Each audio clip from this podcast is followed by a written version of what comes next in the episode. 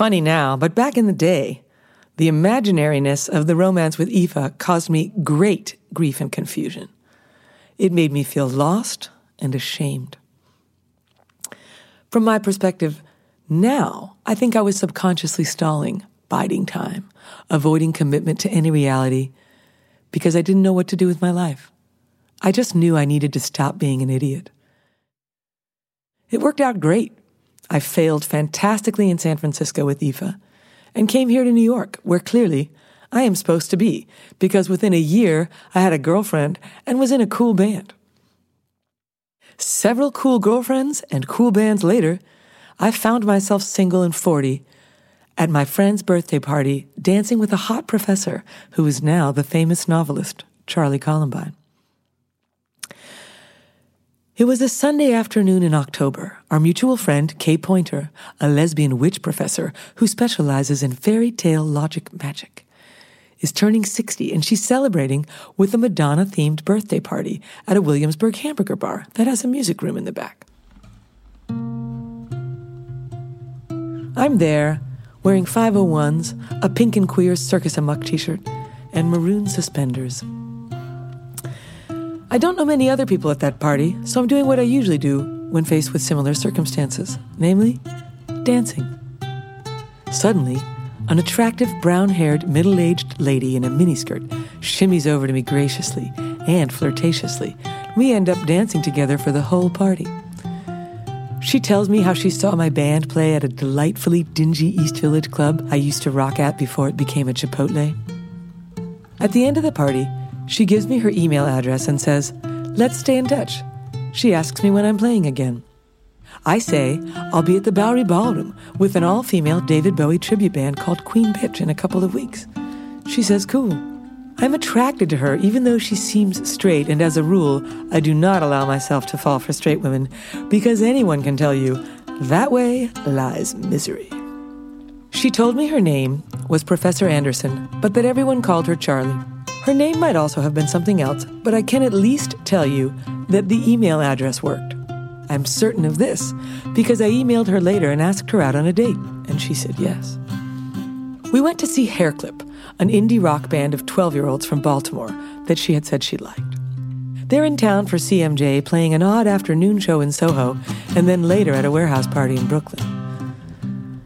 I meet her and her son Harry, and we go to both Hairclip shows with some time off in between.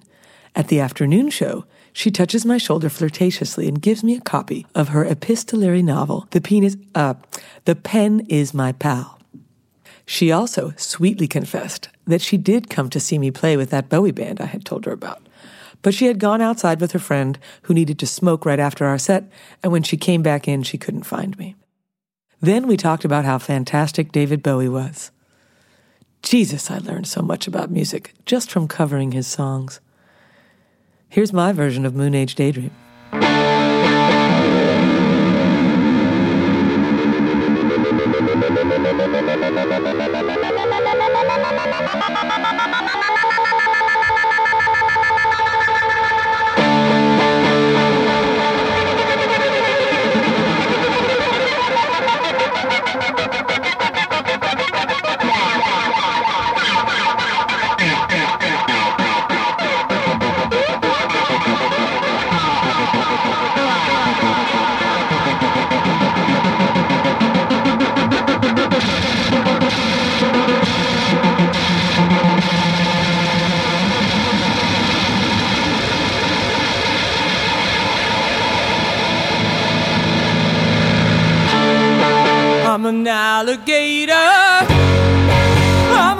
papa coming for you. I'm a space invader. I'll be a rock and rolling bitch for you. Keep your mouth shut. You're squawking like a big monkey bird.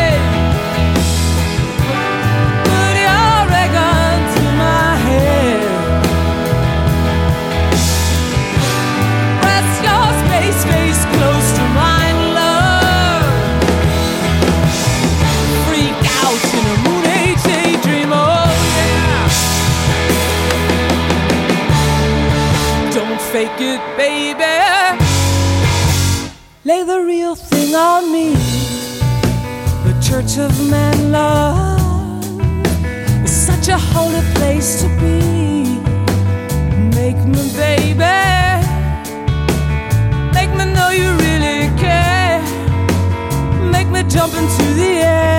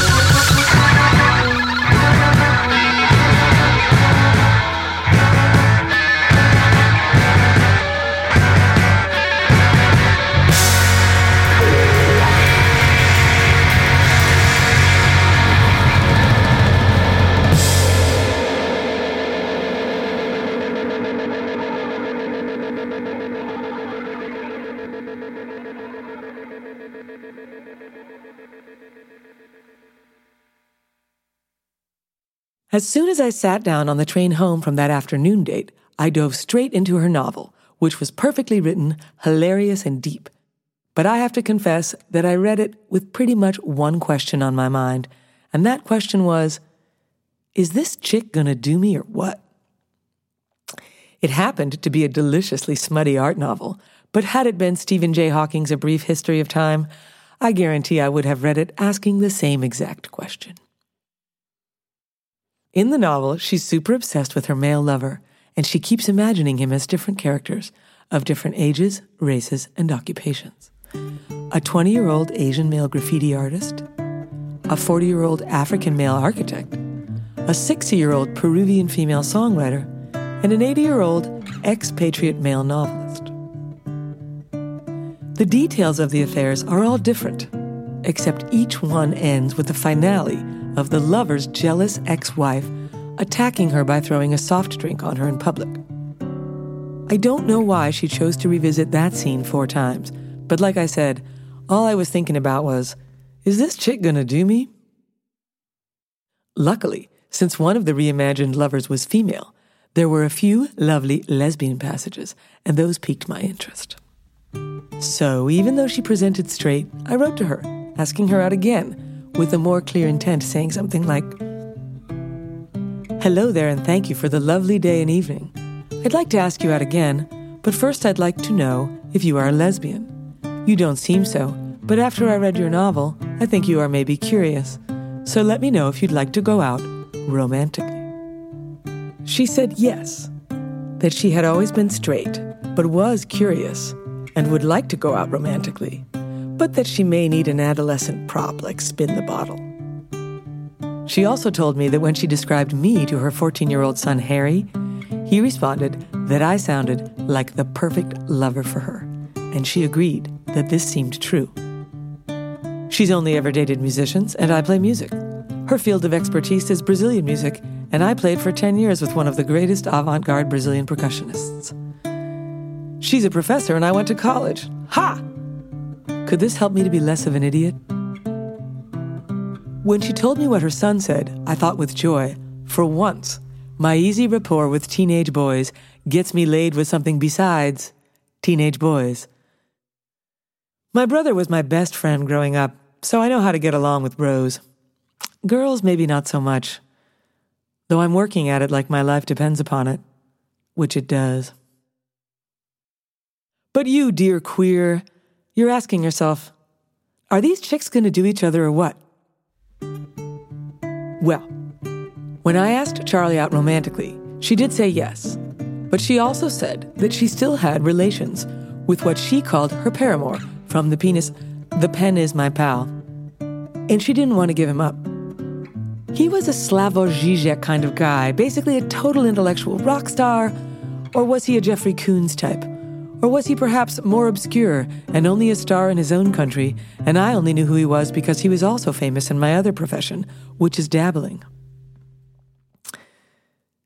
Anyway, you know what? I said sure, because it was kind of like if you wanted to get with a hot lady and she said, uh, yes, but uh, my other lover is Prince or Dolly Parton, and I'm not prepared to give them up. I mean, you'd be like, okay, yeah, that's fine, possibly secretly wishing that you might get to meet Dolly Parton and Prince. It seemed like a good idea at the time. In addition to the potential Prince Dolly Parton connection, there was also the reality that I had no other prospects with any such electric feeling and I needed to get laid. Plus, a lot of people around me at that time were trying out polyamory and finding it helpful and good. Like, I was in a band with a married woman singer whose husband was a touring musician. He was allowed to get blowjobs on the road, while she was allowed to have lesbian lovers at home. We decided to have her negotiate all of our contracts.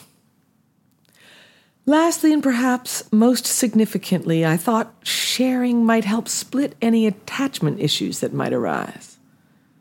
In my last relationship, I had become embarrassingly codependent, and I was afraid for that to happen again. Fear is a heavy thing, right? I have an infinite number of fears surrounding the failing horror of mankind in general war, rape, etc. But for my own personal life, my fears have only numbered four. One, I would never be able to make a living. Two, I would never have anything meaningful to do with my life. Fear number three, I would never have sex. And by sex, I mean, earth shattering, mind blowing, oh my God, I think I'm an alien exploding into seven dimensions and then reconfiguring back into this one with a whole new way of understanding reality sex. That's what I mean by sex. Fear number four I was afraid my mother Natalie would die in pain and alone. I'm now middle aged and earn thousands of dollars touring with Quar, the greatest queer rock and roll band so far in history. We're kind of like Little Richard, Queen, and Joan Jett all rolled into one, so that checks off numbers one and two. And although my first girlfriend didn't last, the first time we made love, we laid out Mexican blankets on the floor of her apartment and did it for three days straight. We couldn't even tell each other's bodies apart. So that checks off number three. And then, two years ago, my mother passed peacefully, holding my hand right at sunset, her beloved time. I got to tell her how much I loved her as she died. And that evening, she took me to the underworld with her all night long. The underworld, or at least that particular corner of it that night, was all made up of rivers of flashing light, crossing each other like roads, cross rivers of shining light, and all was orange and pink, and there were shadow faced ghouls popping out at you like they do at carnival, frightening but not horrifying. In the morning, I woke up and all the world was tinted with pink. I knew everything was going to be all right. A serendipitous, witchy thing happened just one week before I went to see my mother that last time. I got a last minute call out of the blue to play with a fantastic singer songwriter named Rachel Tension and her hardcore band, Black Female Rage, at a women's music festival, where I got to spend some wonderful moments with a great old musician friend of mine from Louisiana named Nadine. It felt like the goddess had cosmically selected me to go on this journey and see Nadine, because her father had just passed and she told me this story. He was home, and as it became clearer and clearer that his time was nearer and nearer, his hospice worker told her that one thing that often happens is people take a penultimate breath. You will see and hear them gasp and think that's it but they actually have one more true last breath. And in between those two breaths, when they are as close as you can get to what lies beyond, without being completely gone from here, that is the time to lean in and whisper in their ear the feelings in your heart. And that's exactly what happened with my mother. I had been holding her hand beside her for a few hours as she slept on her comfort measures. And then all of a sudden she gasped and she pulled my hand up to her ear. I thought, that's it. She's gone.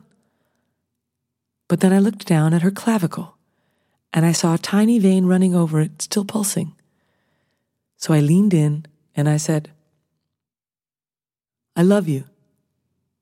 I named all of her children and grandchildren and said we were all doing fine and well, and she was free to leave here and move on to the next stage. I thanked her for being a great person, a great mother, and a great grandmother. Then she exhaled, and I saw the pulse stop.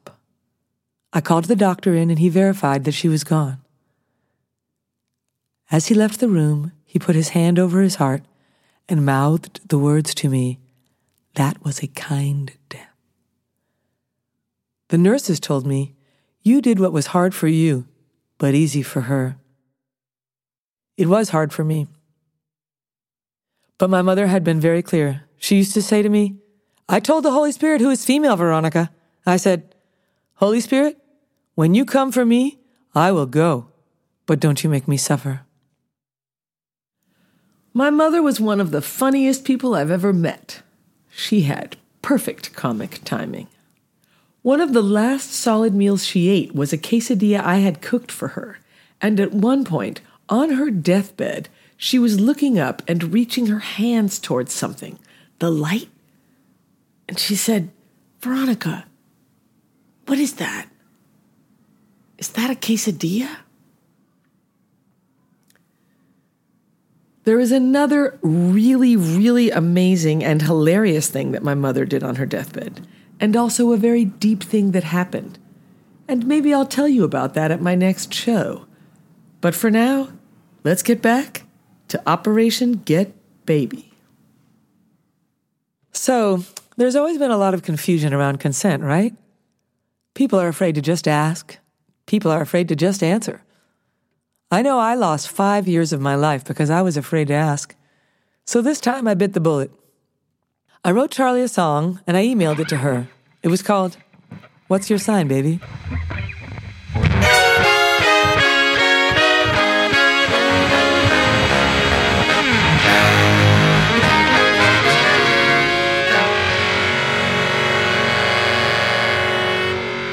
What's your Sign, Baby, and what's the last book you read? Can you teach me French theory when we're in the bed? Can you tell me a story that I never heard and then tell it again using different words? Do you like New York City as much as me? And can I touch you where the river meets the sea? Can I touch you where the river meets the sea?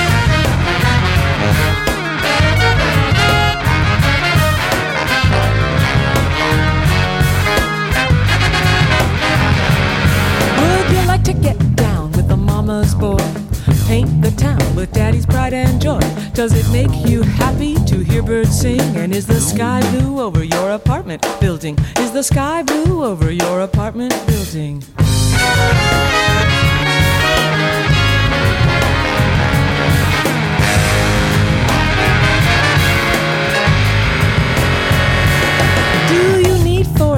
Or will just one do? And if I bring you flowers, will you tie my shoe? What would you rather have, a hammer or a nail? A frying pan train ticket or a letter in the mail? What is your favorite fruit? And do you have a pet? Is your martini dry or do you like it wet? And are you into meeting people you haven't met yet? Are you into meeting people you haven't met yet?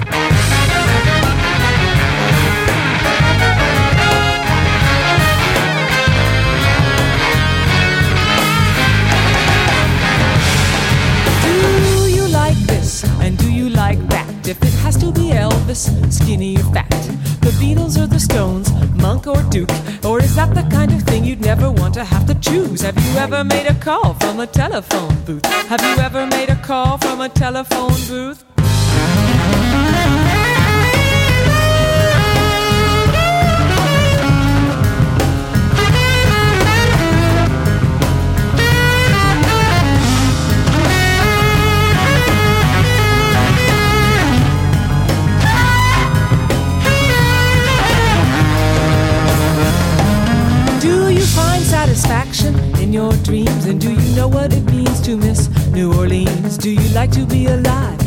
As as me? And can I touch you where the river meets the sea? Can I touch you where the river meets the sea?